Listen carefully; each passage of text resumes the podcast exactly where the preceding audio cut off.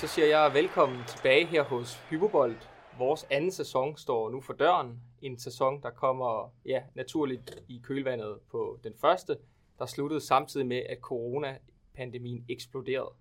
Vi har derfor haft rigelig tid til at glæde os og forberede os, og derfor er vi glade for endelig at være tilbage. Fulgte du med i sidste sæson, så ved du nok også, at vi havde en række gæster inden forbi studiet til at snakke fodbold.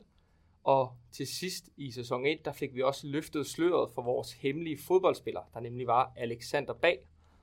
Og øh, vi skylder også øh, Alexander at sige øh, tillykke til ham med øh, pokaltriumfen, der kom hjem fra Sønderjyske, samt årets spiller, som han vandt i, som han faktisk genvandt i Sønderjyske for andet år i streg. Øh, så tillykke til Alexander.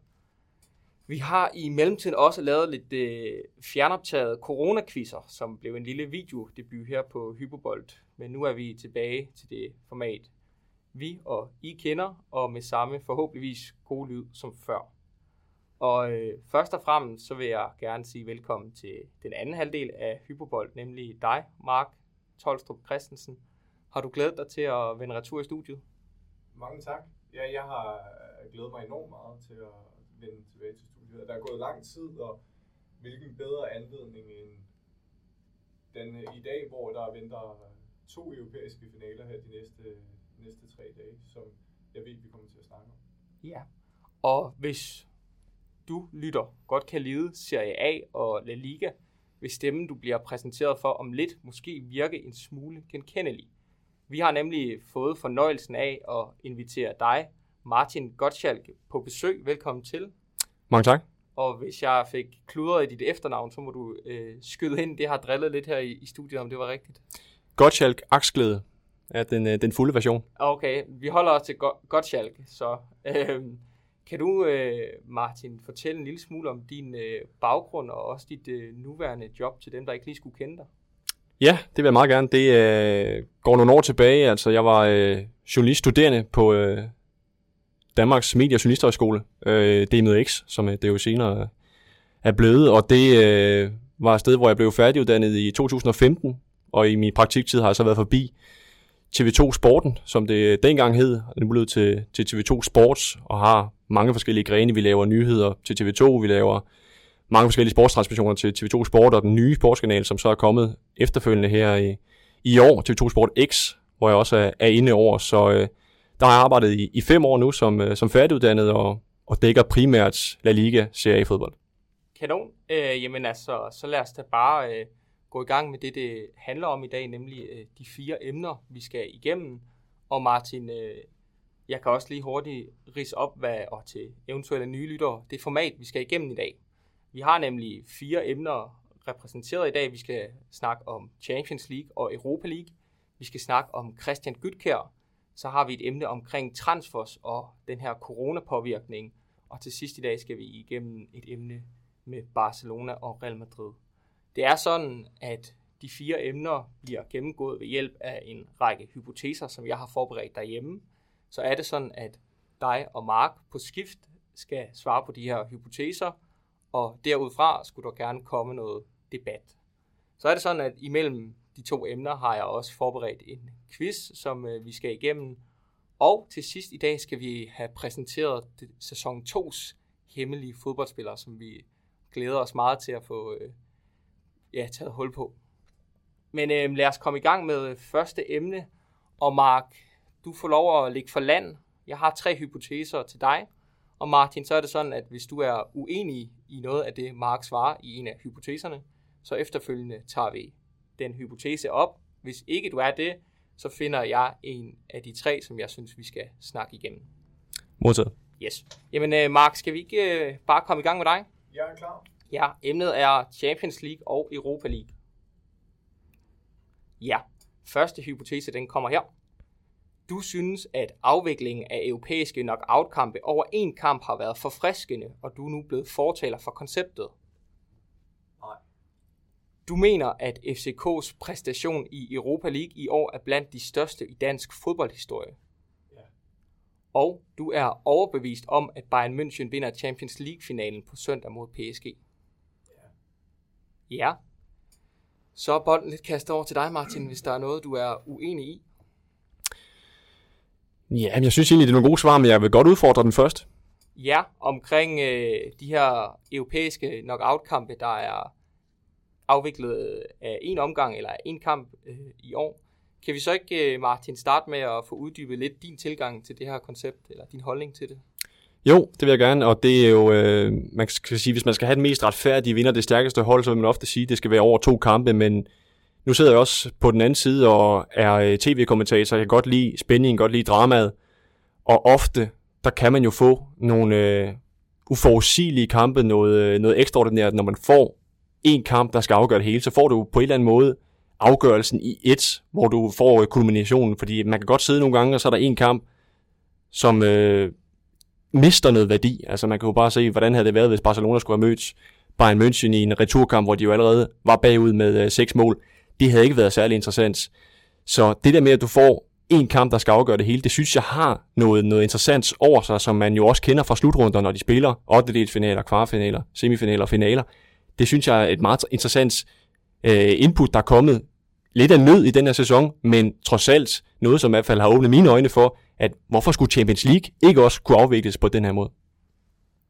Jeg er meget, jeg er meget enig med, med Martin i forhold til, til spændingen. Den er, den er, altså den er, den er hævet, når, når vi snakker en kamp. Øhm, vi så det jo øh, så sent som Lyon mod Manchester City, hvor jeg er overbevist om i, i to kampe, så havde City nok trukket det, det længste strå i, i, i de opgør. Men Lyon overraskede, og, og det sendte dem i, i en fornem semifinal.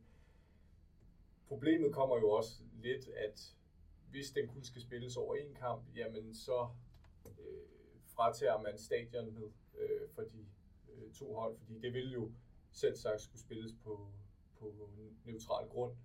Øhm, det vil fjerne noget stemning, så ved jeg godt, så kunne man fylde stadion halv, halv, men de inkarnerede fans i Liverpool har måske ikke kapital til at, at rejse kloden rundt for at se deres, øh, deres hold, og på den måde så, så fratager du lidt magi for de her opgør, som, som det er, når, når stadion eksploderer.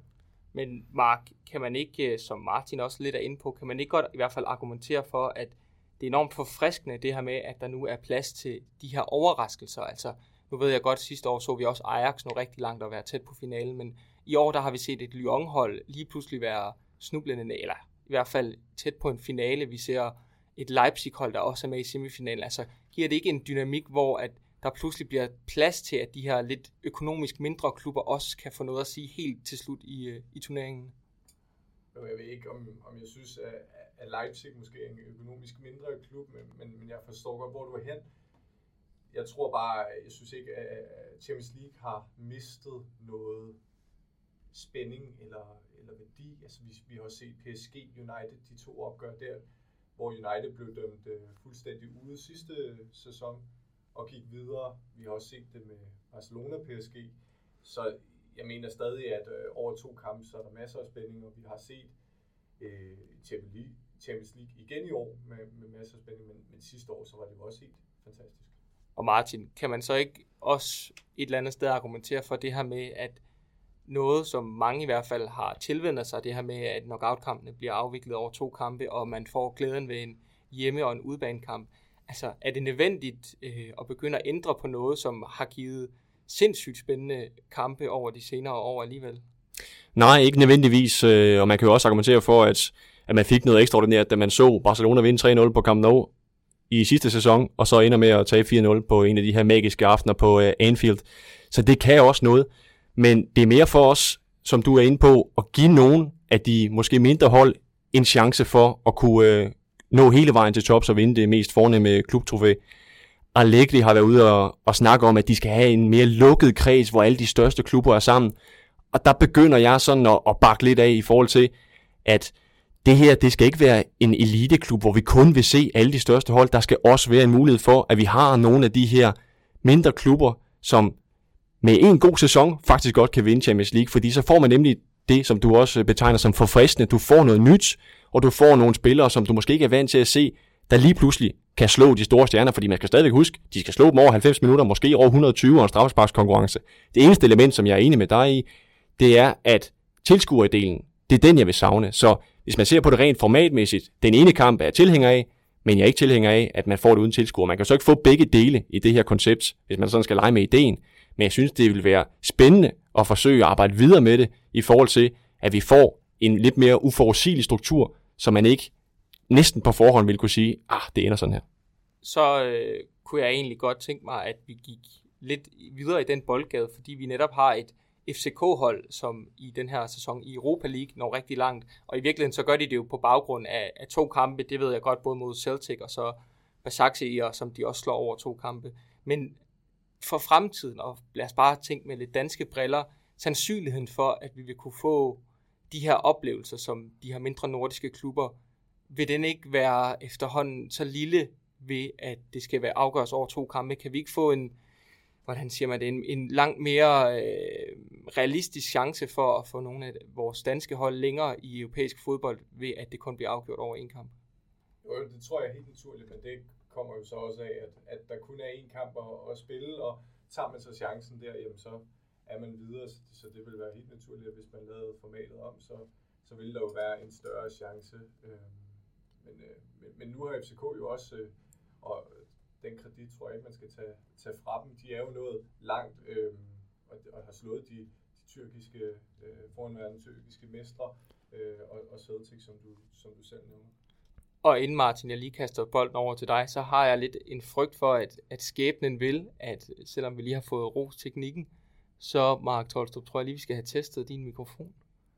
Ja, og med god lyd, øh, eller bare med lyd i ørerne på dig, Mark, så lad os fortsætte nogenlunde, øh, hvad vi kom til, fordi jeg nåede lige at få introduceret FCK's præstation i det her års Europa League, og du er selv inde på i hypotesen, at du mener i hvert fald, at det er blandt de største præstationer i dansk fodboldhistorie. Kan du uddybe, hvorfor du synes det? Jamen, jeg synes alene det, at man når til, til kvartfinalen i, i Europa League, en turnering, som igennem de seneste år er vokset i både omdømme og prestige, siger det hele. Man endestation bliver så Manchester United, og man spiller en, øh, en fremragende kamp. Øh, i, I min optik er man jo ikke reelt tæt på, man har ikke, man har ikke et skud på mål, men man, man, man tager kampen op, og det, og det er jo en af, af verdens største hold, man møder, og, og på baggrund af det, så synes jeg, at præstationen var mere end godkendt.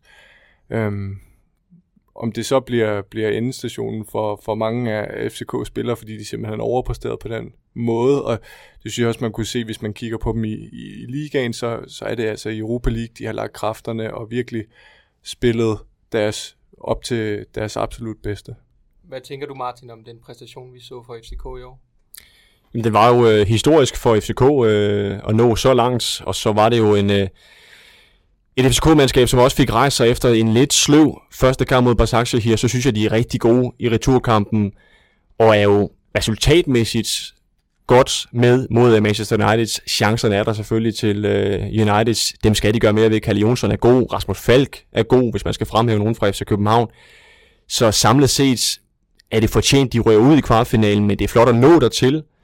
Og så i, i forhold til, man skal sige, præmissen i forhold til, om, om det er en af de største, jeg vil kalde det, ja, e, en af de største, men det er ikke den største, fordi der har været mange andre flotte præstationer i Europa. Man skal også tage Brøndby med tilbage fra, fra 91 på øh, Olympico, hvor de er til på at nå finalen, øh, hvor Rudi Føller sender dem ud.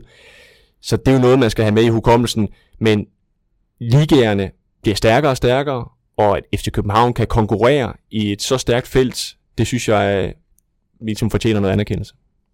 Og inden vi øh, runder emnet her af, så kunne jeg egentlig godt tænke mig, at vi lige ser en, en smule frem på den finale i Champions League, der venter på søndag. Øhm, og Mark, du er i hvert fald inde på, du føler dig selv overbevist om, at det er en sejr, der, der kommer til at tilfalde Bayern München. Martin, er du lige så overbevist, eller er der mere øh, tvivl for dig af? Jeg hælder også til Bayern München, men jeg vil sige, øh, man skal aldrig afskrive et øh, hold som Paris Saint-Germain, når de har Neymar øh, fordi jeg synes, han er ved at ramme noget topform. Noget af det, som øh, jeg egentlig ikke rigtig har set så meget fra ham, øh, fordi han har været skadespladet i sin tid i øh, Ligue 1. Men nu er det som om, at der er en helt anden sult, og han kan godt se, at det der Champions League-trofæ, det kan han altså godt komme øh, rigtig tæt på nu. Og så har han en øh, Kylian Mbappé, som, ja, han er heller ikke på top, fordi han har haft øh, problemer efter sin ankelskade. Men når han sætter fart, så, så kan de godt blive uhyggelige mod et Bayern München-mandskab, som har været meget høje i deres pres, en høj bagkæde, som efterlader nogle rum, især for en øh, fyr som øh, Mbappé til at arbejde i. Så det er nogle af de der faresignaler, man godt kan se mod Bayern München, men alligevel hælder jeg til, at det bliver dem, fordi de har et stærkt kollektiv, de har rigtig mange, synes jeg, spillere, som holder et højt bundniveau. Øh, så kan man sige, ja, de var ikke gode i, i begyndelsen af kampen mod Lyon, men samlet set, det man også så mod øh, FC Barcelona, det synes jeg er skræmmende, og det er også skræmmende at tage med ind til en Champions League-finale. De ved godt, at de har det, der skal til for at gå hele vejen. Og Mark, nu er Martinsen set selv ind på det, jeg gerne vil hen mod nu, men vi så specielt det første kvarter i kampen mellem Lyon og Bayern, at Lyon faktisk har to-tre næsten kæmpe chancer, i hvert fald gode muligheder for at bringe sig foran, netop på grund af det høje pres, der kommer fra, fra Bayern af. Er du ikke tilbøjelig til at være lidt nervøs for Bayerns vegne, specielt som Martin er inde på, når man har en Mbappé med den fart op foran? Jo, helt, helt sikkert, men øhm, og det var også det, det, det er også det, jeg noterer mig for den kamp, fordi Lyon sad jo på de første 15 minutter og skulle reelt set have gjort det til 2-0 som minimum. Øhm, især øh, Depay's, eller Depay's øh, friløber i, øh, i starten af kampen var, var jo tæt på. Og det kommer så også af, som Martin er inde på, at øh, Bayern München står med den her ekstrem høje øh, bagkæde, og så satser man lidt på, at en fyr som Alfonso Davis og, og andre hurtige kan, kan løbe øh, angriberne op, og det fungerede jo fint mod Barcelona, fordi man har Suarez på toppen, som, som har meget lidt pace i, i hans øh, fremtrædende alder efterhånden, øhm, så der virkede det godt. Det er, som, som Martin også siger, en, en anden type, de nu står overfor i Mbappé og Neymar, som er lynende hurtige begge to, og der kan de godt få nogle problemer. Øhm, men jeg synes alligevel, man sad, da, da Gnabry så scorede til 1-0 mod Lyon, så, sad du, så var du egentlig ikke i tvivl om, at nu er det forbi. Nu har Bayern vundet kampen. Øhm, og det er jo lidt det, Bayern har signaleret den her sæson.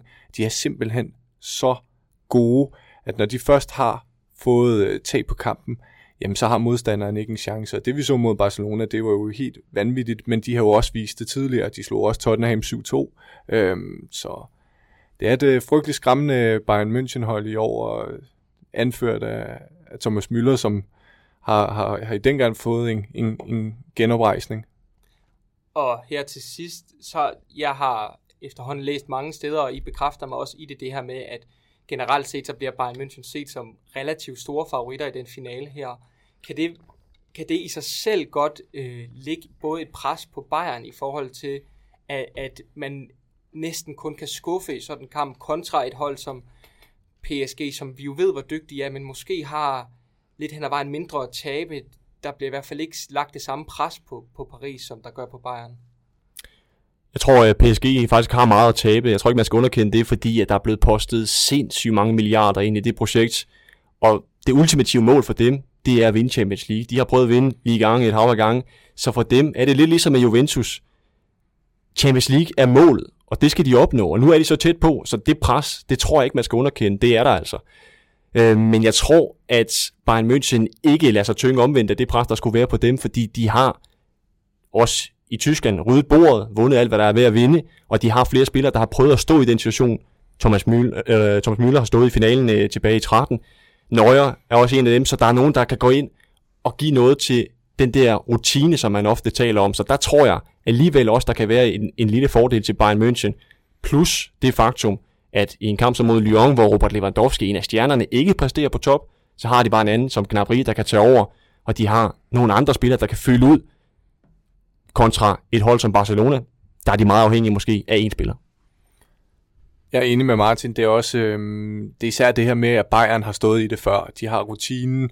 Øhm, de har også en eller anden, anden form for vindermentalitet i min optik.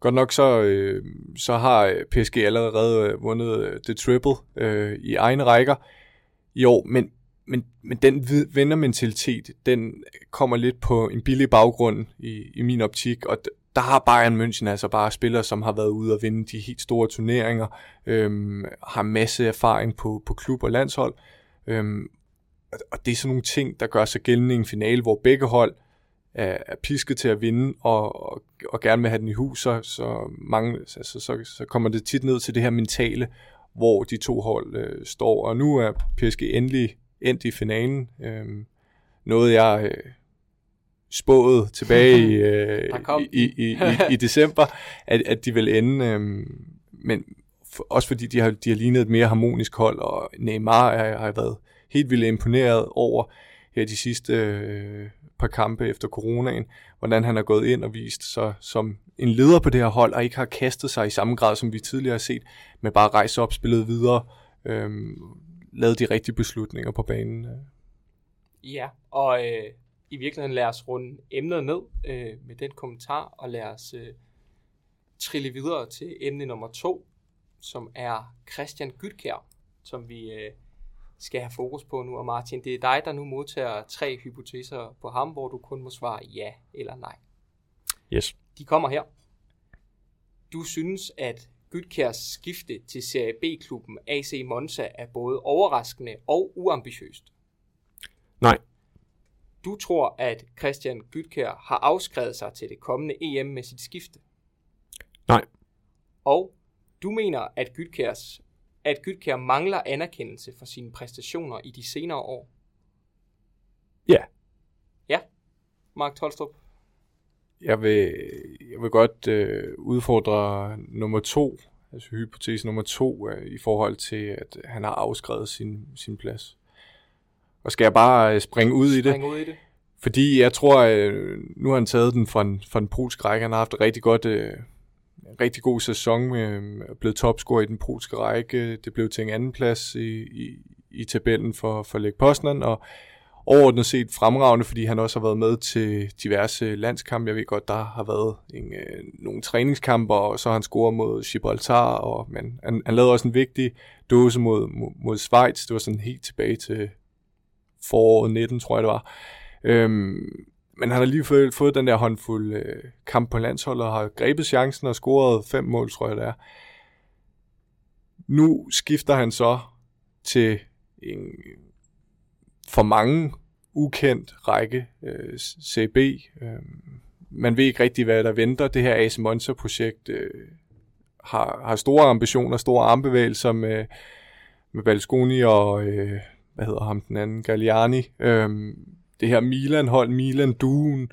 Øhm, og jeg tror, at sidste år, der lavede man 30 transfers på en måned, sådan helt åndssvagt. Øhm, så der er store ambitioner, men det er stadig CB i den her sæson, og, og hvor er niveauet? Øhm, Gyk har selv udtalt, at han tror ikke, at niveauet er meget anderledes end Superligaen og den polske liga. Men det kan jo godt være, at Kasper Juhlmann ser lidt anderledes på det, og jeg har også min tvivl om, at Monza måske er på niveau med et FCK-hold, hvor de har en velspillende øh, Jonas Vind foran. Fordi vi må jo tro, at Cornelius, hvis han kan holde sig skadesfri og fortsætte øh, sin, sin gode takter, er foran. Dolberg er foran. Øh, Josef Poulsen er foran. Øhm, og måske glemmer jeg... Nikolaj Jørgensen, hvis han nej, kommer foran. Ja, det tror jeg måske ikke lige. Men, men i hvert fald, hvis vi nævner de tre, så er de jo foran i hierarkiet. Og skulle Jonas Vind så også gøre sig gældende på landsholdet og være foran, jamen så er der jo så er der jo ret beset ikke plads til Gyk her. Og Martin, øh, med dit indgående kendskab i hvert fald til Serie A, kan du så tage os lidt mere konkret ned i Serie B. Hvad er dit indtryk af den størrelse, som, som liga den er? Ja, altså det er jo en, en liga uden, øh, og det siger sig selv, den samme opmærksomhed, øh, men man skal ikke tage fejl af niveauet. Øh, mange af de klubber, der kommer op fra Serie B, spiller faktisk noget fornuftig fodbold. Den italienske liga generelt, når man snakker de, øh, de øverste niveauer har udviklet sig rigtig meget i de senere år. Det er ikke det her sådan lidt klichépræget defensive udtryk, man ofte ser øh, sådan øh, blive beskrevet i, i medier rundt over, at det, det er bare om at holde nålet, og så skal man øh, have den her gode struktur på plads. Jo, det handler det også om, men de har udviklet sig meget til også at være boldbesiddende mandskaber, mange af dem, som også satser i det fremadrettede spil. Øhm, så det så man øh, med Lecce, som er rykket ned fra Serie A i den her sæson øh, var en af de klubber, som man faktisk tænkte, okay, de spiller noget atypisk italiensk fodbold i forhold til sådan den gamle norm, men de har noget at, at byde på i forhold til at spille noget underholdende fodbold. Og det er så en af de klubber, som de skal konkurrere med i CB i, i næste sæson, sammen med, med Brescia, som også rykker ned.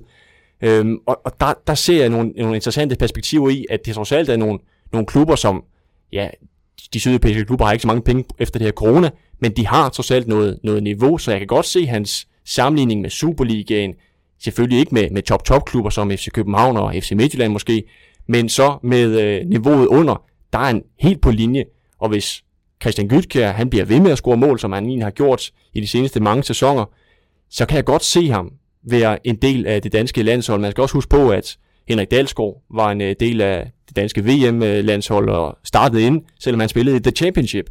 Så jeg tror ikke nødvendigvis, at bare fordi man rykker en række ned, eller måske til et mere ukendt sted, at så bliver man afskrevet, som var præmissen her. Jeg tror godt, han kan være i spil, og det afhænger så også meget af, hvordan præsterer konkurrenterne, fordi er Jonas Vind brandvarm, så kan det godt være, at han står foran i køen, men det Gytkjær har gjort, det er heller ikke et, et skifte til sådan en, en uambitiøs CB-klub. AC, AC Monza, de har jo udtalt, at de skal i Serie A hurtigst muligt, og med de kræfter, der også bliver lagt i klubben, med Berlusconi og, og Galliani, som du er inde på, øh, Mark, så tror jeg også på, at det kan ske øh, ret hurtigt. Og man kan sige, øh, uanset øh, ambitionsniveauet for AC Monza, så tror jeg, at vi var mange, der langt hen ad vejen alligevel var en smule overrasket over, at det var den adresse, han endte med at komme til. Øhm, hvordan ser I, og nu kan I ikke sætte jer ind i hovedet på ham, og I ved, I har ikke noget større indgående kendskab til selve skiftet, men hvis vi alligevel forsøger at gå en lille smule ind i, hvorfor vælger øh, Kytkær den her klub, tror I det er med et økonomisk øh, perspektiv, eller altså forhold til, vil han overhovedet kunne spille sig på i FCK? Altså er det den hylde, der måske passer meget godt til, hvor han er? Jeg tror, at det er to ting, man skal have for øje, og den, den ene, det er selvfølgelig spilletid. Det, det, det kan man ikke komme udenom, at han har haft tilbud fra andre klubber i, i europæiske ligaer, som også har været på papiret et højere niveau end, øh, end CB. Øh, men AS, øh, AC Monza, de har altså også mange penge at gøre med, så det, det tilbud, han har fået, det har ganske givet også været økonomisk meget lukrativt. Så på den front, der får han to ting til at gå op. Han får en fin kontrakt, og så får han også en relativt garanteret rolle for at få en masse spilletid, og til at kunne fortsætte med at, at score mål. Fordi kan han det, ja, så er han jo stadigvæk øh, aktuel for, for at kunne tage det næste skridt. Og Mark, øh, nu var vi også lidt inde på det her med, at Gytkær måske for mange er et relativt øh, ubeskrevet blad, i hvert fald i forhold til, at han nu har fået sit indtog på, øh, på landsholdet. Øh, kan du sætte nogle ord på det niveau, du synes, altså, hvor, hvor dygtig er den spiller her? Vi har jo set ham en smule på landsholdet, og så har vi jo mest, må vi erkende, mest bare hørt og set, at han har lavet mål i Polen. Men, men andet ved vi jo ikke rigtigt. Nej, og det er netop det, fordi at øh, hans CV øh, tæller jo mange forskellige klubber, og, og det er jo ophold i ligaer, som man, selvom man elsker fodbold, måske ikke følger lige så tæt, øh, fordi han tog jo turen fra, fra Lyngby, hvor han startede til, til, til Nordsjælland, var der et par sæsoner, hvor han blev udlejet til, til forskellige klubber herunder AB. øh, og siden så gik turen jo til Norge, hvor han så var i, i Rosenborg og gjorde det efter sine fint. Øh, øh, og så, øh, ja, så ryger han til den tyske 3. liga, tror jeg det var, på, på, på det tidspunkt, øh, for så at ende i, øh, i, i Polen efterfølgende. Så man har jo ikke haft øh, de samme muligheder for at følge øh, Gytkærs rejse øh, rent spilmæssigt. Det har vi egentlig kun kunne, kunne læse os til. Øh, men stor kado for den vej, han ligesom har, har taget, og jeg synes egentlig ikke, at skiftet er uambitiøst. Øh, jeg tror bare, øh, og som han selv har sagt i et interview, så har han ikke haft landsholdspladsen så meget for øje i hans, øh, i hans valg af klub. Fordi han har jo haft, øh, han har haft tilbud for, for La Liga og for øh, Bundesligaen tror jeg også, det var. Øh, og, og havde det været pengene, så, så sagde han også, at der var tilbud for, for Østen, som han kunne have taget dertil. Men nu kommer han til et stort projekt, og han har jo mulighed for at blive en af de her spillere, som var med til at hjælpe AS Monza op i Serie A. Og det tror jeg også betyder noget, så selvom der har været stor udskiftning på holdet, så kan man jo blive en eller anden form for figur til en større rejse for, for klubben som helhed. Ja, og så, så hvis man skal komme ind på, øh, hvordan han har præsteret nu øh, som forberedelse til den her udsendelse, så sad jeg faktisk og så alle hans øh, scoringer i den, i den seneste sæson igennem, for at se, hvad er det for nogle typer mål, han laver. Og det er jo meget få spektakulære mål, som Gytkær egentlig står for. Jeg tror, jeg kunne tælle et mål, hvor man var sådan, okay, det var godt lavet med hælen, hvor han øh, lægger den over i det, det lange hjørne. Ellers så er det de der fox in the box mål, hvor han bare er den dygtige spiller, som finder det rigtige rum, bliver sat godt op måske, og så har han en god højre fod. Så der er nogle af de her ting, som Gytkjær, han bringer som rigtig mange hold, de sukker efter. Hvor er den der angriber, som man bare ved, sparker den i kassen, når den er der. Og jeg kan også huske øh, tilbage i november måned, da, da Danmark møder Gibraltar, Gytkjær får chancen fra start, en af de få kampe, han spiller fra start for, for landsholdet. Der sad jeg inde i parken og, og holdt øje med ham. Og det, der slog mig ved hans mål, var, at, at det var en af de der scoringer, som jeg tror mange andre angriber ikke ville have scoret, hvis, hvis, øh, hvis de skulle have tænkt på at spare kræfter. Fordi det var en lang bold, der blev sendt afsted. Gibraltars målmand er på vej ud, og man tænker, den griber han. Men Gytke, han fortsætter sit løb. Og Gibraltars målmand, han ender med ikke at gribe den, så den kryger forbi ham. Gytke kan tage den og sparke den ind i en tom kasse. Og det var kun fordi, han troede på det, og fordi han havde den her agerighed, og sådan en form for målliderlighed, kan vi kalde det. Og, og det tror jeg, altså også kan bære ham rigtig langt i forhold til, at han nok skal få scoret sin mål, og nok skal være en spiller, som vi stadigvæk skal komme til at snakke om, også om et år. Og øh, lad os i virkeligheden øh, runde emnet Christian Gytkær af med det her, og hoppe over til, til quizzen, samtidig med at jeg kan informere om, at frokostpausen er ved at være slut ude på, på pladsen ved siden af, så hvis man kan høre en lille summe eller hakkende lyd, så er det altså fordi, at der øh, bliver braget igennem ude på letbanen i siden af studiet. Det er godt at se, de i arbejde. Ja, det er det. Så øh, det må man tage med. Øh, men vi hopper til quizzen nu. Det, det før, den første af slagsen her i sæson 2, øh, så det kan være vigtigt at hoppe godt for, eller starte godt, Mark Tolstrup. Et problem, du i hvert fald havde i sæson, sæson 1. Ja. Øhm, quizzen er således også til dig, Martin, og til nye gæster, at der er et spørgsmål til hver af dagens fire kategorier, og så er det sådan set, at man får et point per rigtig svar, og så er det, at den person, der har fået flest point, får det samlede point. Så tæller vi sammen, når sæson 2 er slut, om det er gæsterne eller Mark Tolstrup, der løber med sejren. Og Martin, du får æren af at vælge, om du vil vælge spørgsmål, eller ja, spørgsmål nummer 1 og 4, eller om du vil have de to i midten. Ja, jamen, øh, jeg tager øh, 1 og 4. 1 og 4. Så må du så vælge, hvilken kategori du vil have et spørgsmål i her til at starte med. Og hvad er kategorierne? Det er de fire emner. De fire emner, okay. Jamen, øh, så tager jeg Christian Gytkær. Du tager Christian Gytkær. Ja, så skal du spidse nu. Christian Gytkær har vundet et mesterskab i to af de klubber, han har spillet for. Hvilke klubber er det? Der er en lille bonusinfo, at i begge de klubber, hvor han har vundet det nationale mesterskab, har han også vundet pokalturneringen. Og øh, du har to bud til det, Martin, og noterne, noterne skal selvfølgelig pakkes væk. Ja, selvfølgelig.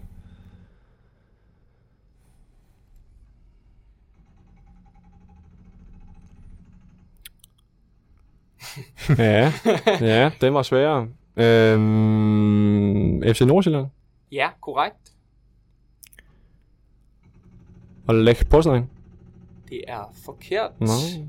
Det er Rosenborg, han også har taget et øh, mesterskab med.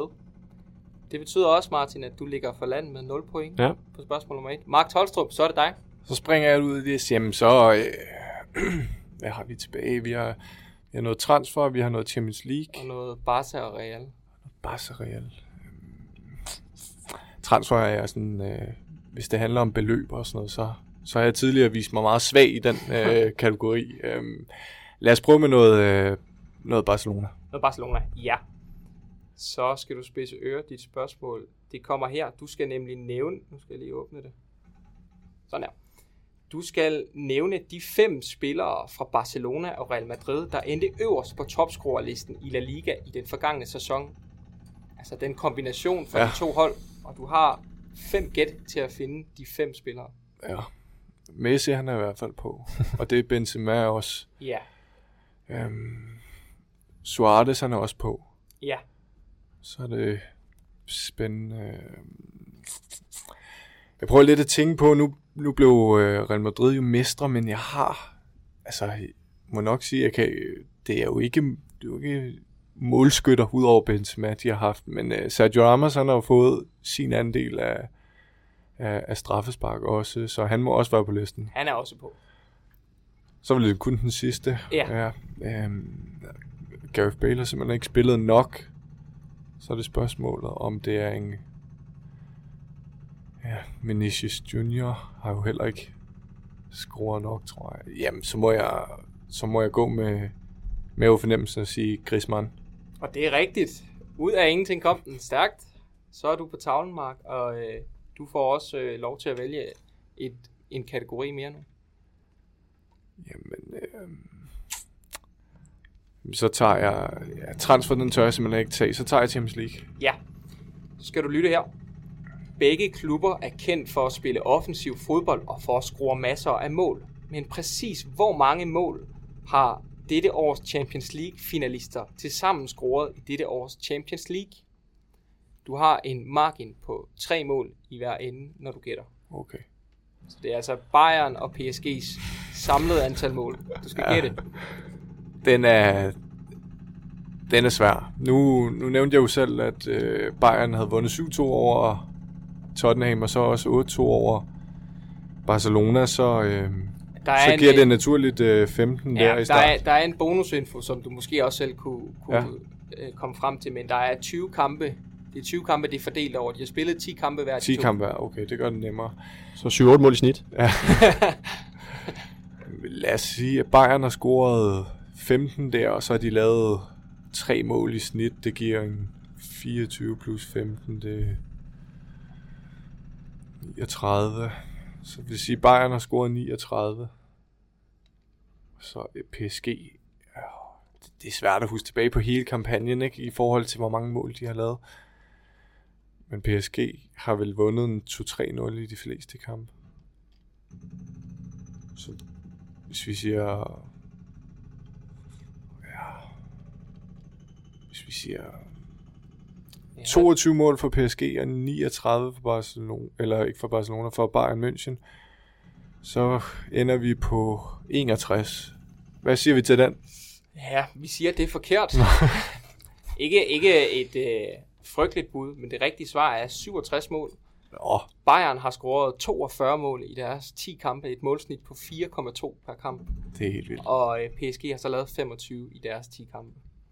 Øh, fornuftigt bud, men det gør også, at øh, du kan udligne nu, Martin, ja. bringe det i bonusspørgsmålet.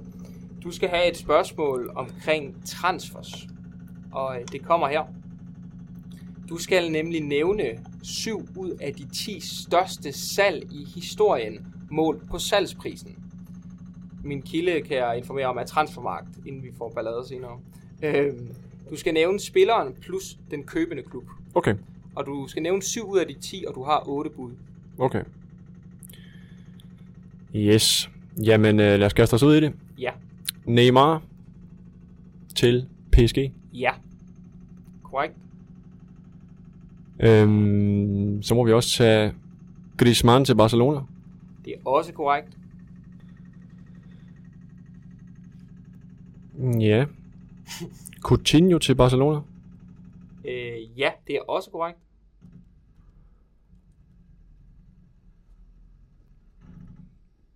Joao Felix til Atletico. Det er også korrekt. Så er du på 4. Ja, ja, ja. Og den samme spiller kan ikke optræde to gange som et salg. Jo. Ja.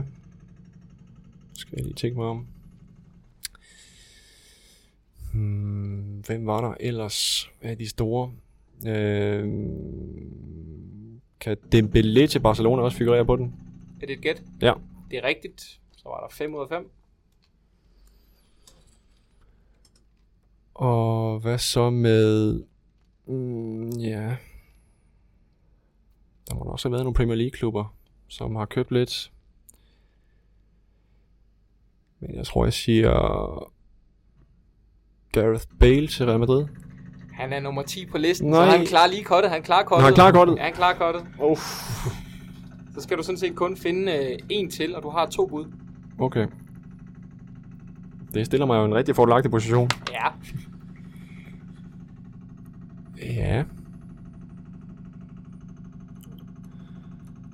Og I sidder nu og tænker, at jeg har glemt den oplagt, ikke? øhm... Jeg prøver Neymar til Barcelona. Det er forkert. Nå. Så skal den sidde der den sidste. Ja, jamen jeg kan godt lide at sætte mig selv under pres lidt. øhm... Hvem skal vi så hive op? Jamen, øh... Eden Hazard til Real Madrid. Det er korrekt. Den falder indenfor. Du får pointet. Jeg kan fortælle, at dem, du manglede, det var Mbappé til PSG. Åh oh, ja. Og, og så har vi også, øh, hvad hedder det, Paul Pogba til United, Ja. figurerer på. Og den sidste, du mangler, det er Cristiano Ronaldo til Juventus. Han var også lige indenfor. Han var lige indenfor. Ja. Uagtet hvad, så betyder det også, at det står 1 og vi skal til bonusspørgsmålet.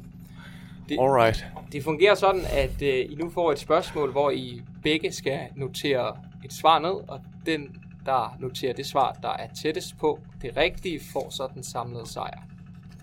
Spørgsmålet, det kommer her.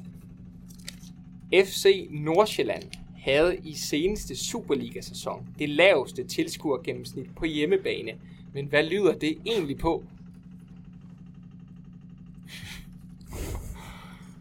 Puh.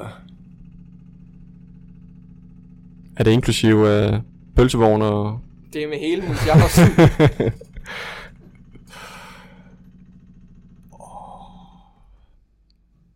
Puh, er det så... Og så vildt, at det er i Nordsjælland. Ja. Jeg troede nu engang, det var... Ej, Horsens, Horsens og Hobro nærmer sig. Ja, jeg tænkte også, det var Hobro, der lå dernede.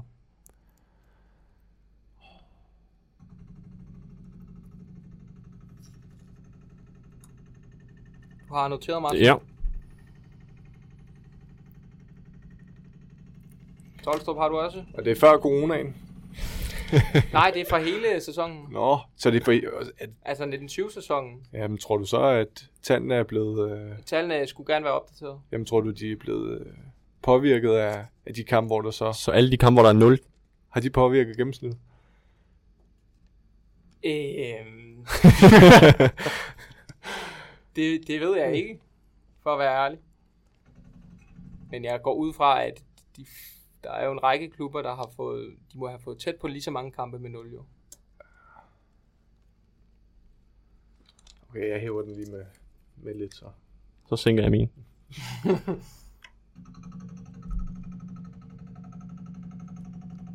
Tallet er så lavt, at jeg vil, jeg vil håbe for, for Nordsjælland, at, at 0-kampene figurerer okay. i gennemsnittet.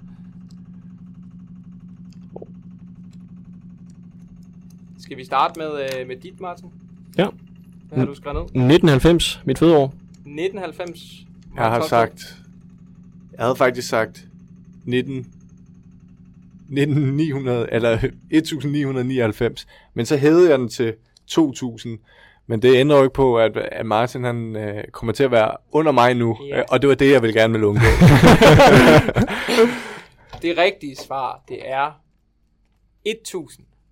1738. Sådan. Så vi, så du krøller bare de noter ja. Sammen. Og, det er meget lidt. Ja, det er det er meget, meget. lidt for, for en klub som Nordsjælland, vil jeg sige. Ja, helt enig. Øh, det gør også, Martin, at du bringer gæsterne på 1-0 samlet set. Du kan godt være din øh, indsats øh, værdig. Og øh, lad os hoppe til tredje emne, som er omkring transfers og coronapåvirkning. Mark Tolstrup, det er dig, der skal have tre hypoteser. Ja. De kommer her. Ja. Du tror, grundet corona, ikke at rekorden for verdens dyreste spiller bliver slået inden for de kommende fem sæsoner. Nej. Du tror, at Pierre Emil Højbjerg bliver en stor succes i Tottenham, og mener, at begge parter har lavet en god handel. Nej. Du tror, at Pione Sisto spiller i Superligaen i den kommende sæson. Den er, den er straks svær. Nej til den også. Var det tre gange nej? Tre gange nej, så. Ja, Martin, har du noget at indskyde i forhold til det? Ja, jeg vil da gerne øh, tro på sidste år i Superligaen. Ja, kan du øh, sætte lidt ord på, hvor destinationen skulle være? Og FC hvorfor det vil give mening også? FC Midtjylland kunne da være et oplagt sted at tage tilbage for øh, Pione Sisto for at få karrieren på ret køl. Øhm, nu har vi jo selv dækket La Liga intenst, og især også, hvordan det er gået med Bjørn Sistos op- og nedtur. Der har desværre været flest nedtur for hans vedkommende, og der har været, ja, hvad skal jeg sige, det, et ulykkeligt forløb til sidst, hvor det hele jo er gået skævt. Det har man jo kunne se og følge i pressen meget øh, intenst, at det øh, er gået helt galt, så for ham tror jeg, at det vil være det bedste at, at tage et, øh, et skridt ned af stigen, og så øh, komme hjem til, til vante rammer, trygge omgivelser, de folk han kender, og så øh, komme til en, øh, en klub, hvor han kan blomstre igen. Øhm, om det så bliver Midtjylland, eller FCK for den sags skyld, det ved jeg ikke, men, men for ham vil det give god mening, øh, og jeg tror da godt, det kan ske. Mark Tolstrup. Ja, nu lød hypo- hypotesen også om, om jeg troede, at, at vi ville se ham. Det, det gør jeg ikke, og det gør jeg alene af den grund, at øh, jeg har lavet mig, eller jeg, jeg har læst, at, at du angiveligt ikke skulle være så forfærdeligt interesseret i at vende tilbage til, til Danmark. Så selvom det, det giver rigtig god mening at få karrieren på rette køl igen, og en, en tur tilbage til Heden øh, i Midtjylland vil være helt øh, altså perfekt for, for hans øh, ja, lad os sige, kickstart eller genstart af, af hans karriere, så, øh, så nytter det jo ikke noget, hvis han ikke selv vil afsted. Øhm, og nu har FCK meldt sig på banen, og det kunne også være spændende, hvis han endte der. Det ville jo være en kæmpe oprustning for, for FCK, at de har prøvet at smide øh, Pep Biel. Øh, den anden vej, det er, det er Celso Vigo ikke øh, særlig interesseret i, men de er interesseret i at, at sælge sidst. Det var det sidste, jeg kunne, kunne læse. Men, øh, men altså, hvis, hvis ikke han vil afsted, så, øh, så kan det være helt være lidt ligegyldigt. Og, og alene den grund, så tror jeg måske ikke, at, øh, at øh, Danmark bliver, bliver hans næste destination. I hvert fald ikke i år, så måske øh, til vinter, eller hvordan det nu skulle, skulle tage sig ud. Ja, og øh, lad os hoppe faktisk til en lidt anden. Den første hypotese, det her med, at nu siger du, at du tror ikke, transferrekorden bliver slået, Mark, og i virkeligheden, det var egentlig heller ikke helt det så meget, det handlede om. Det er mere af det her nedslag på økonomier for de store klubber, øh, som vi kommer til at se øh, et resultat af i de kommende sæsoner. Jeg tænkte lidt på, også i forhold til, at der er en kommende EM-slutrunde om et års tid, at vi har nogle danske spillere, som må stå i nogle lidt svære dilemmaer nu. For at tage nogle eksempler, så ved jeg, at både Mathias Sanka og Risa Durmisi lige nu sidder i løntunge kontrakter steder, hvor de så ikke spiller. Øh, og så er der jo det hele det her dilemma med, skal man ofre en, en, et, et fremtidigt liv, eller hvad man siger, en masse, i hvert fald en masse lønkroner på at, at gå økonomisk set det giver ned. Altså, hvad tænker I om, hvordan tror I, det kommer til at ske? Jeg tror I måske, at der bliver en direkte effekt af, at der ikke kommer så mange skifte for eksempelvis danske spillere. Altså, jeg tror samlet set, når man kommer til at gøre det helt op til sidst, så tror jeg, at man vil kunne se selvfølgelig færre af de store handler. Øh, der kommer selvfølgelig stadigvæk til at være handler, men det kan være, at det bliver på nogle lidt andre aftaler, at der bliver måske flere legemål, fordi det er den måde, man kan løse det på øh, for at klare de der øh, regnskaber, der også skal gå op i, i den her tid. Øh, men ellers så tror jeg også, at der kommer til at være samlet set et, et, et, et lavere antal øh, af spillere, der, der tager den ene og den anden vej. Det kommer så også til at, at ramme de danske spillere. Øh, men er kvaliteten der, og vi må også sige, at danske spillere ligger ofte ikke på, på den øh, helt høje øh, hylde i forhold til, til, hvor meget de koster at, at handle, så, så, så der er der måske også en mulighed for, at der er nogle af de klubber, som måske ville have købt en spiller, der var øh, 50-30 millioner dyrere, øh, de vælger at tage en, dansker, som er, lidt billigere. Hvad tænker du, Mark?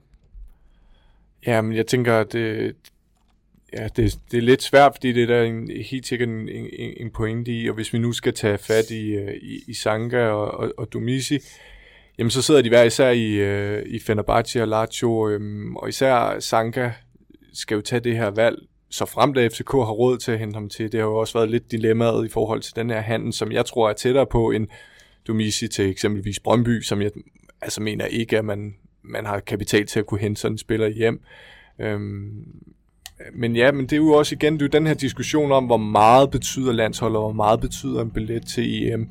Øhm, og den skal de jo gøre op med sig selv, og jeg tror måske, den betyder øh, forholdsvis meget for begge spillere, men men de har vel også haft deres dialog med Julemand, og især sådan en som Domisi, som passer bedre ind i Julmands system end en Jens Strøge Larsen øh, eksempelvis, øh, har måske haft en dialog om, hvad, hvordan skal fremtiden øh, se ud, og om man ja, om, om vi vil se flere danske handler til store klubber, det, det, det kan man kun gisne om. Øh, det vil jeg ikke. Jeg synes, at vi har også bare set nogle, nogle store handler nationalt, altså med, med Kamil Vilcek til, til FCK, og, og senest uh, Patrick Olsen til, til AGF, ikke, der skulle beløbe sig helt op på knap 10 millioner.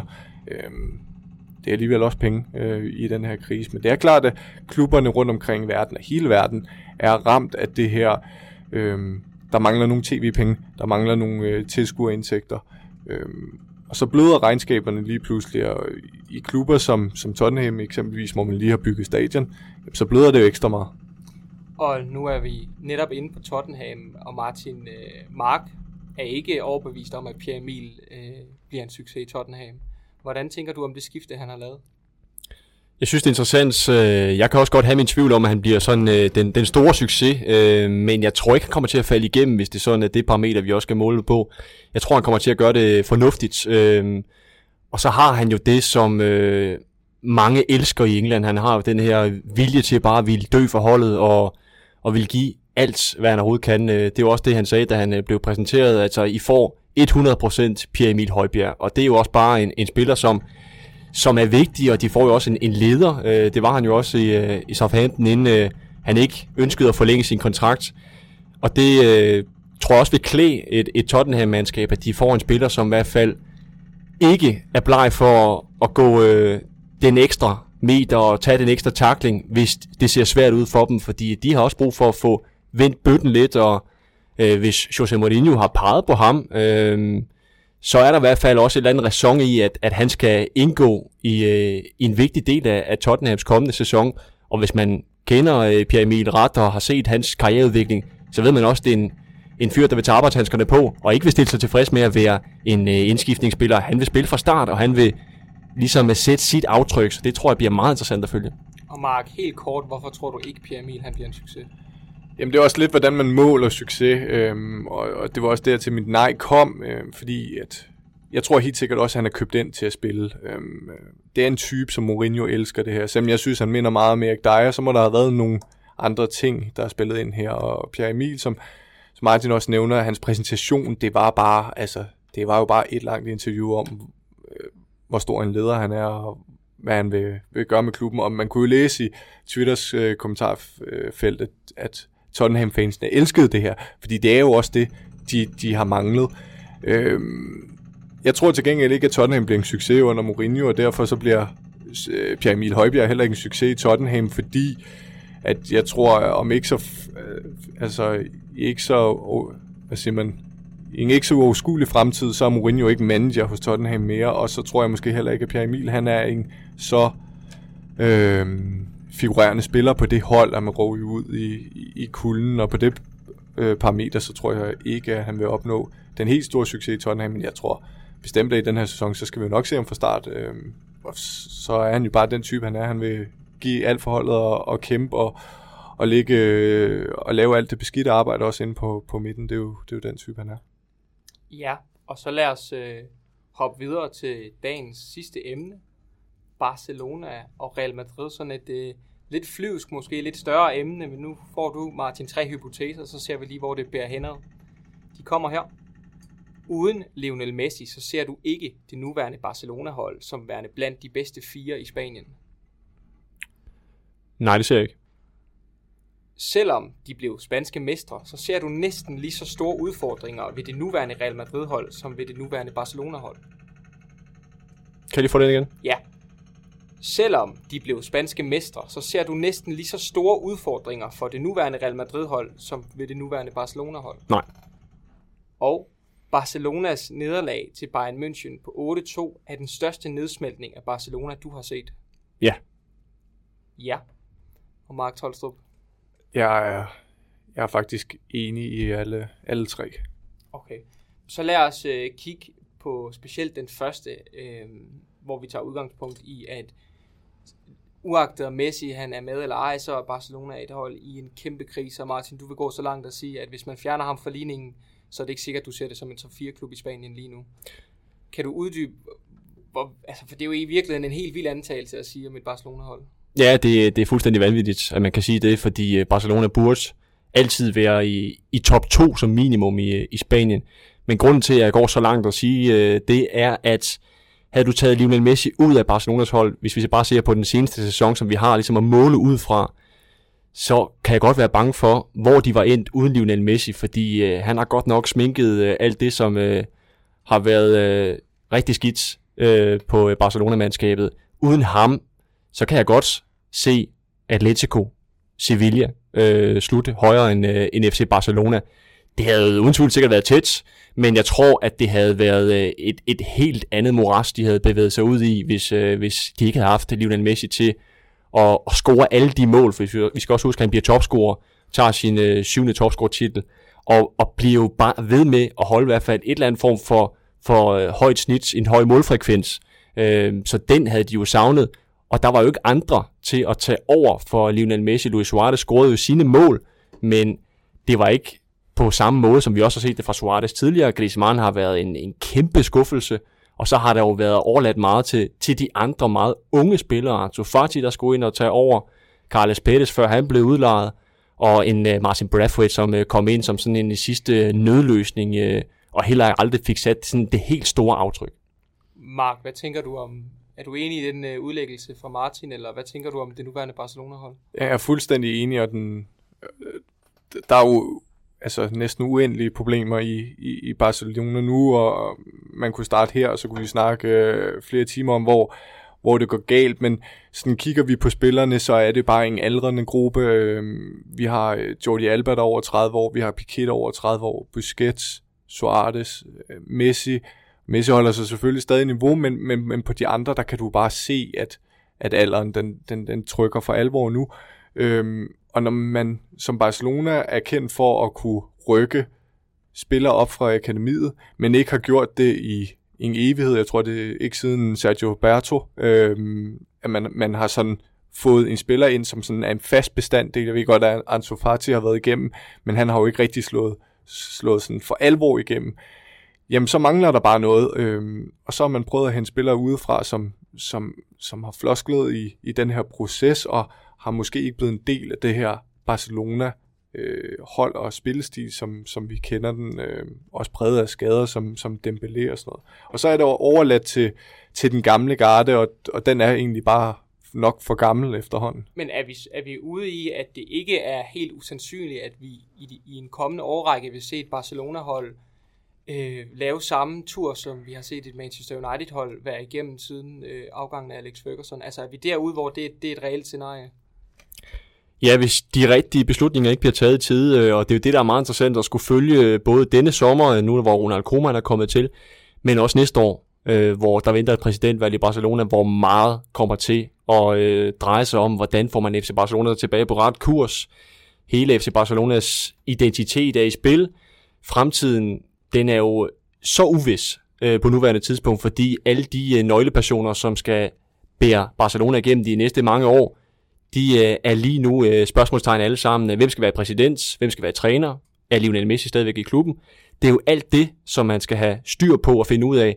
Og hvis du ikke har styr på sådan basen, fundamentet, det er der hele øh, grundlaget for FC Barcelona, som også skal pege hen i øh, fremtiden, også på lang sigt, de næste 20 år, nu, ungdomsafdelingen, som øh, du også er inde på mig, så står man jo lige pludselig et sted, hvor det hele kan smuldre, og man kan komme i en situation som Manchester United, jeg tror ikke, det kommer til at gå så galt, fordi Barcelona trods alt er så gigantisk en klub. Var det en klub, der omsatte mest øh, sidste år. Lå helt op på øh, Deloittes øh, revisionsliste i forhold til de klubber.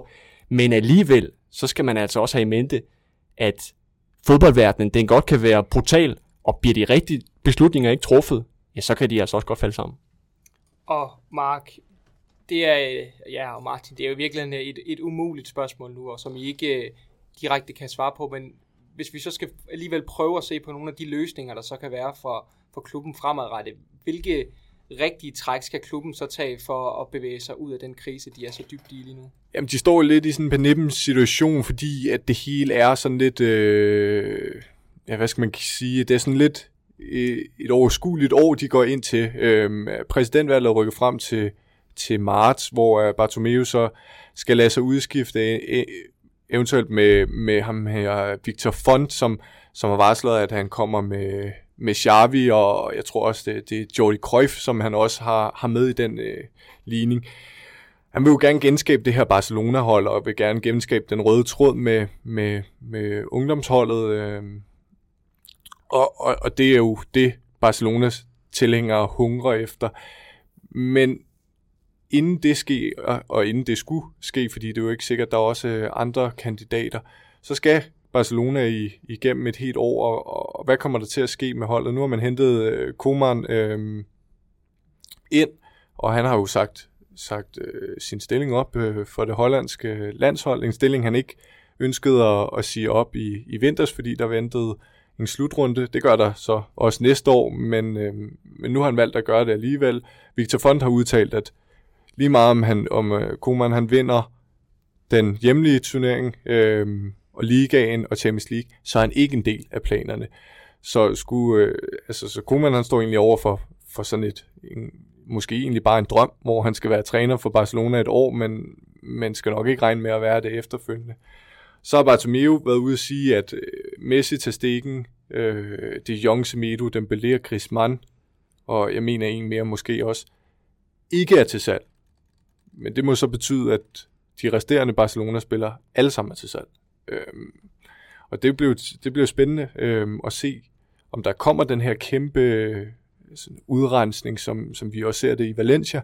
Øhm, om, om holdet bare smuldrer. Øhm, Suarez er rygtet til, til Ajax. Hvad siger Messi til, til hans øh, angrebspartner ryger? Øhm, hvis Piquet ryger, så mangler de også en leder på det. Så, så det, er en, det er en spændende tid, og måske også en meget øh, svær tid for Barcelona-fans derude. Hvad tænker du, Martin? Meget enig i øh, alt, hvad der bliver sagt, og jeg øh, er også meget spændt på, hvad der kommer til at ske med Lionel Messi. Altså, øh, jeg læste forsiden i dag af Mundo Deportivo, den øh, katalansk baserede øh, avis, som øh, plejer at have sine øh, kilder i orden i forhold til, hvad der sker nede i, i Barcelona, og øh, i dagens avis, der beskriver de det her øh, møde, som Lionel Messi har haft i aftes med øh, Ronald Koeman, hvor han øh, afbrød sin ferie fra La Sardegna i, i Pionererne, og tog hen og snakkede med Koeman for første gang, efter han blev ansat. Øh. Og på det møde, ifølge øh, oplysningerne fra Radio sådan en katalansk radiostation, der kom det frem, at Lionel Messi, ifølge deres kilder, skulle have fortalt, at han ikke er sikker på, at han vil fortsætte i FC Barcelona. Og det er jo første gang i øh, Lionel Messis karriere, og jeg tror, han har været så tæt på faktisk at, at slippe øh, Barcelona. Jeg tror ikke nødvendigvis, det kommer til at ske. Jeg tror også, det handler for ham om at lægge et pres, et sende et signal om, at alt det, der er foregået, det skal ikke ske igen. At Lionel Messi, han kræver de her forandringer, som man også hørte Gerard Piqué fortælle om efter nedsmeltningen mod øh, Bayern München. Men når vi alligevel har de her historier, så er det også en, et meget godt billede på, hvor Barcelona befinder sig, at holdets absolut største stjerne, den øh, største figur i klubben, han er ude og så tvivl om sin fremtid, fordi der er meget, der skal ændres og reformeres i den her klub. Så det er meget spændende at se, hvad der sker, fordi kontraktudløbet er der jo næste år. Han har en frikøbsklausul, godt nok på øh, 700 millioner euro, så hvem har lige råd til at give 5 milliarder i, i de her coronatider? Men den er derude, så hvis PSG eller hvad ved jeg, Manchester City øh, lige pludselig skulle finde nogle, øh, nogle ekstra penge, og kan lokke Lionel Messi, hvis han ikke er tilfreds med sit projekt, så begynder det at, at blive meget interessant. Så, så den her historie, den synes jeg er et meget godt billede på, hvor Barcelona befinder sig, og de mange, mange problemer, de skal have løst. Jeg synes i virkeligheden, at det, også i forhold til tiden, at vi kom rigtig fint rundt om det her, så må de værste Real Madrid-fans tage til takke med, at det kun var overfladisk og symbolisk, de blev nævnt her, men jeg, jeg vil også medgive, at jeg synes også, der der sker flere spændende ting i Barcelona lige nu. Øhm, og inden vi runder af for i dag, så skal vi lige øh, til sæsonens første anekdote fra den kommende hemmelige fodboldspiller, som vi glæder os rigtig meget til at få igennem systemet her i løbet af sæsonen. Anekdoten, den kommer her. Kære lyttere af Hypobold, jeg har glædet mig rigtig meget til at uddele nogle af mine anekdoter og små historier. Vi starter dog stille og roligt ud i dag, så jeg ikke afslører for meget. Jeg kan fortælle, at jeg ikke længere er aktiv som spiller, men at jeg aldrig rigtig har sluppet fodbolden. Jeg kan også fortælle, at jeg i løbet af min karriere har slået mine folder i tysk fodbold. Mere næste gang. Ja, og Mark, så skal vi øh, egentlig bare runde af for i dag. Ja. Vi skal selvfølgelig, Martin, starte med at sige tusind tak, fordi du vil være med. Det var en oprigtig fornøjelse. Lige over. Stor fornøjelse. Det var godt.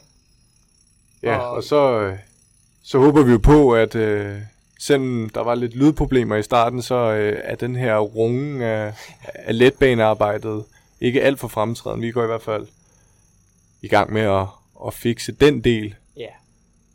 Ja, og Tolstrup, så skal vi vel ikke rigtig sige mere? Nej, vi er tilbage sådan lidt senere end, end, øh, end hvad godt er, men, men det er jo egentlig fordi, at øh, de fleste ligaer, de er, de er på pause. Det er jo egentlig kun Europa League og Champions League, der stadig er i gang, og her, herefter så venter der en ultrakort ferie øhm, til, til PSG og, og Bayern-spillerne, inden øh, diverse turneringer starter op næste gang, hvor vi har Henrik Fallesen med som øh, gæst, din kollega Martin, øh, ude hos TV2. Så det glæder vi os meget til, og vi øh, estimerer, at det bliver lige omkring øh, ja, genstarten af, eller ikke engang genstarten, opstarten af, af diverse turneringer ja. rundt omkring i, i verden. Der finder vi det mest relevant. Ja. Jeps. Jamen, så siger vi tak for i dag, og vi høres ved næste gang.